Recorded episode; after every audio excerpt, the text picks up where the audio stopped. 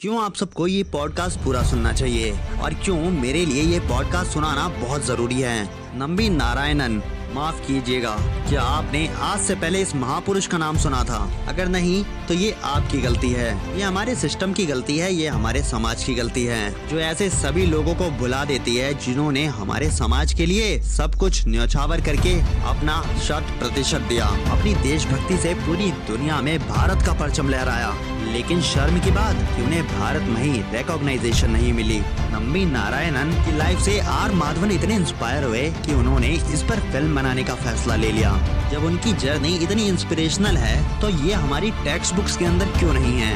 एक ऐसे aerospace engineer जिन्होंने विक्रम साराभाई, सतीश धवन और एपीजे अब्दुल कलाम जी के साथ काम किया है, लेकिन फिर भी हमने न जाने उन्हें क्यों बुला दिया। तो हेलो एवरीवन मेरा नाम है रवि मिश्रा और मैं स्वागत करता हूँ आप सभी का पॉडकास्ट विद रवि मिश्रा के एक और सुनहरे एपिसोड में। तो चलिए शुरू करते हैं नंबी नारायणन जी के ड्रामेटिक लाइफ स्टोरी के बारे में जानना।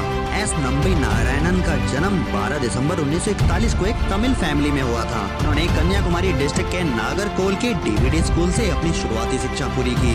उसके बाद इन्होंने केरला के तिरुवनंतपुरम के इंजीनियरिंग कॉलेज से एमटेक की डिग्री ली। और आपको बता दूँ कि इसी दौरान वो इसरो का भी हिस्सा बन गए एज अ टेक्निकल असिस्टेंट जिसके बाद उन्नीस में इन्होंने नासा की एक फेलोशिप जीती, जिसके बाद वो पढ़ाई करने के लिए अमेरिका के प्रिंसटन यूनिवर्सिटी चले गए। वहाँ पे इन्होंने केमिकल रॉकेट प्रोपल्सन के बारे में पढ़ा। और यहाँ एक नया लिक्विड प्रोपेलेंट मोटर्स का इजाद कर दिया, जिसके बाद उन्होंने इसका नाम विकास इंजन रखा। आपको बता दूँ कि नंबी नारायणन जी को फादर ऑफ़ विकास इंजन भी कहा जाता है। विकास इंजन वही इंजन है, जिसको पीएसएलवी और जीएसएलवी यानी कि पोलर सैटेलाइट लॉन्च व्हीकल और geosynchronous satellite launch vehicle में यूज़ किया जाता है। और अगर इन दोनों लॉन्च व्हीकल्स में इस इंजन को ना लगाया जाए तो कोई भी सैटेलाइट स्पेस में कभी जा ही ना पाए। क्या आपको इससे पहले ये बात पता थी कि फादर ऑफ़ विकास इंजन कौन है? ईमानदारी से बताइएगा। इसके बाद उन्होंने लगातार एपीजे अब्दुल कलाम जी के साथ काम किया। आपको बता दें कि नंबी नारायणन जी देश के लिए कुछ ज़्यादा ही समर्पित थे। उनकी देशभक्ति देश तो देश विदेशों में भी ख्याति प्राप्त कर रही थी। वो एक ऐसे वैज्ञानिक थे, जो कि भगवान में भी आस्था रखते हैं। हमने बहुत कम ही ऐसे वैज्ञानिकों को देखा है जो कि भगवान में भी आस्था रखते हो। और साइंस में भी। लेकिन मज़े की बात तो ये है ना कि इसरो में काम करने के दौरान साल उन्नीस सौ चौरानवे में नंबी नारायणन जी पर भारतीय अंतरिक्ष प्रोग्राम से जुड़ी गोपनीय जानकारी को लीक करने का झूठा आरोप लगाया गया। आरोप ये थे कि उन्होंने अंतरिक्ष प्रोग्राम की जानकारी मालदीव्स के दो नागरिकों को साझा किए हैं, जिन्होंने इसरो के रॉकेट इंजनों की इस जानकारी को पाकिस्तान को भेज दिया। इस आरोप के बाद केरल सरकार ने उन्हें गिरफ़्तार कर लिया। और 50 दिन जेल में काटने के लिए कहा और 50 दिन जेल में कटवाया। इस दौरान नंबी नारायणन जी को बहुत बुरी तरीके से टॉर्चर किया गया, फिजिकली भी और मेंटली भी। इसके बाद नंबी नारायणन जी ने अपनी बेगुनाही साबित करने के लिए एक लंबी कानूनी लड़ाई लड़ी। नंबी जी पर लगे सारे आरोपों को उन्नीस सौ छियानवे में सीबीआई ने खारिज कर दिया। इसके बाद उन्नीस में सुप्रीम कोर्ट ने भी उन्हें बेकसूर बताया।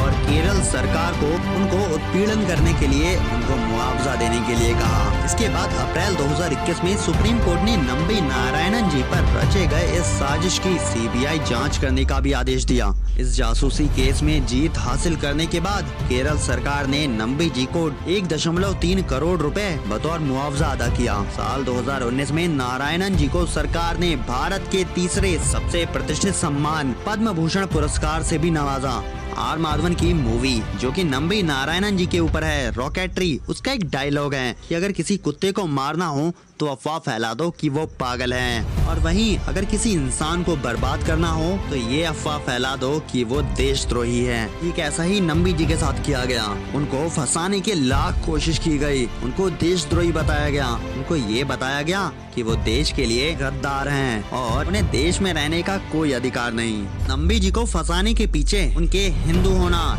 ये भी एक थ्योरी सामने निकल के आती है। इस मूवी में नंबी जी के एकदम असली किरदार को दर्शाया गया है। इसमें ऐसा दिखाया जाता है कि वो एक हिंदू हैं। इसमें हिंदुत्व को दिखाया जाता है और एक ब्राह्मण होने के नाते उनके अनुष्ठानों को भी दिखाया जाता है। आपको बता दूँ कि फ़िल्म की रिलीज़ के बाद कुछ आलोचकों ने फ़िल्म में नारायणन के किमिक पर भी सवाल उठा दिया है। उनके हिंदू होने के चित्रण पर आपत्ति जताई गई है। नारायणन द्वारा अपने कमरे में पूजा करने के दृश्यों पर भी सवाल उठाया गया है। नम्बी नारायणन जी ने फ़िल्म रिलीज़ होने के बाद उन आलोचकों को जवाब देते हुए कहा कि क्या ब्राह्मण होना पाप है? मैं ब्राह्मण नहीं हूँ, ये अलग सवाल है। क्या ये पाप है? यदि कोई ब्राह्मण है तो आप उसे तुच्छ समझेंगे। बहुत सारे ब्राह्मण हैं, जिन्होंने इस देश के लिए अपनी जान दी है। सिर्फ़ एक नहीं, मैं आपको एक सूची दे सकता हूँ। इसीलिए मैं जो मुद्दा उठा रहा हूँ, वो ये है कि इस मुद्दे को बेवजह रंगा क्यों जा रहा है। इसके बाद उन्होंने ये भी कहा कि उनका किसी भी पार्टी से कोई लेना देना नहीं है, पर ये उनके खुद के विचार थे। और सही भी है, क्योंकि हमारे देश में जब कोई अच्छी मूवीज़ आती है तो ऐसे ही धर्म के आधार पर उन्हें बांट दिया जाता है। और जब मूवी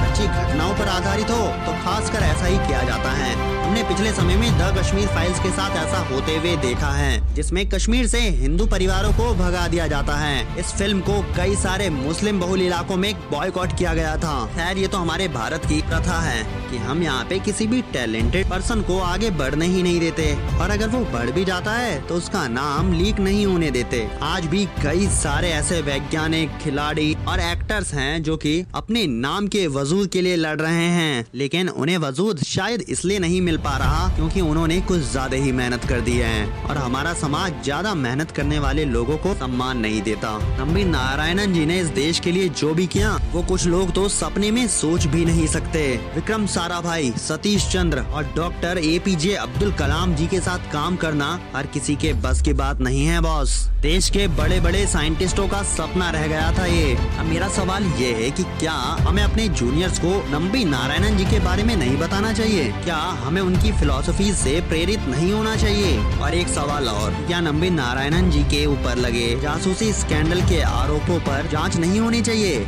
एक ऐसा स्कैंडल या एक ऐसा आरोप जिसने इस वैज्ञानिक का पूरा कैरियर तबाह कर दिया। जिस समय नंबी नारायणन जी पर ये आरोप लगे थे, उस समय वो मात्र तिरपन वर्ष के थे। नम्बी जी ने उस समय को याद करते हुए अपनी ऑटोबायोग्राफी में लिखा है कि पहले तो मैं सदमे में था, लेकिन बाद में लगा जैसे मैं दिन में कोई सपना देख रहा हूँ। एक बार तो ये सब ऐसा लगा जैसे मैं कोई फ़िल्म देख रहा हूँ, और वो फ़िल्म मेरे ही इर्द गिर्द घूम रही है। उनके ऊपर आरोप लगने के कुछ समय बाद ही उनकी इज़्ज़त और प्रतिष्ठा के टुकड़े हो जाते हैं। उन पर इंडियन गवर्नमेंट के ऑफिशियल सीक्रेट लॉ के उल्लंघन और भ्रष्टाचार समेत कई अन्य मामले दर्ज कर दिए जाते हैं। उनको बिस्तर से बांधकर पीटा जाता है। उन्हें 30 घंटे खड़े करके सवाल जवाब करने पर मजबूर किया जाता है। उन्हें लाई डिटेक्टर टेस्ट लेने पर मजबूर किया जाता है। नारायणन जी को कड़ी सुरक्षा वाली जेल में रखा जाता है। और तो और उनकी सेल में लोगों को पीट पीट कर मार डालने वाला एक सीरियल किलर भी होता है। पचास दिन जेल में बिताने के बाद नारायणन जी ने जो इज़्ज़त कई वर्षों में कमाई थी, वो चकनाचूर हो गई। भारत का एक जिम्मेदार नागरिक होने के नाते मैं तो सरकार से यही डिमांड करता हूँ इस मामले की कड़ी से कड़ी और फास्ट ट्रैक कोर्ट में जाँच होनी चाहिए। आपको क्या लगता है? हमें कमेंट सेक्शन में अपने व्यूज़ ज़रूर बताए। और अब पॉडकास्ट विद रवि मिश्रा के अगले एपिसोड किस टॉपिक पर होने चाहिए? ये भी ज़रूर बताएँ। तब तक के लिए जय हिंद।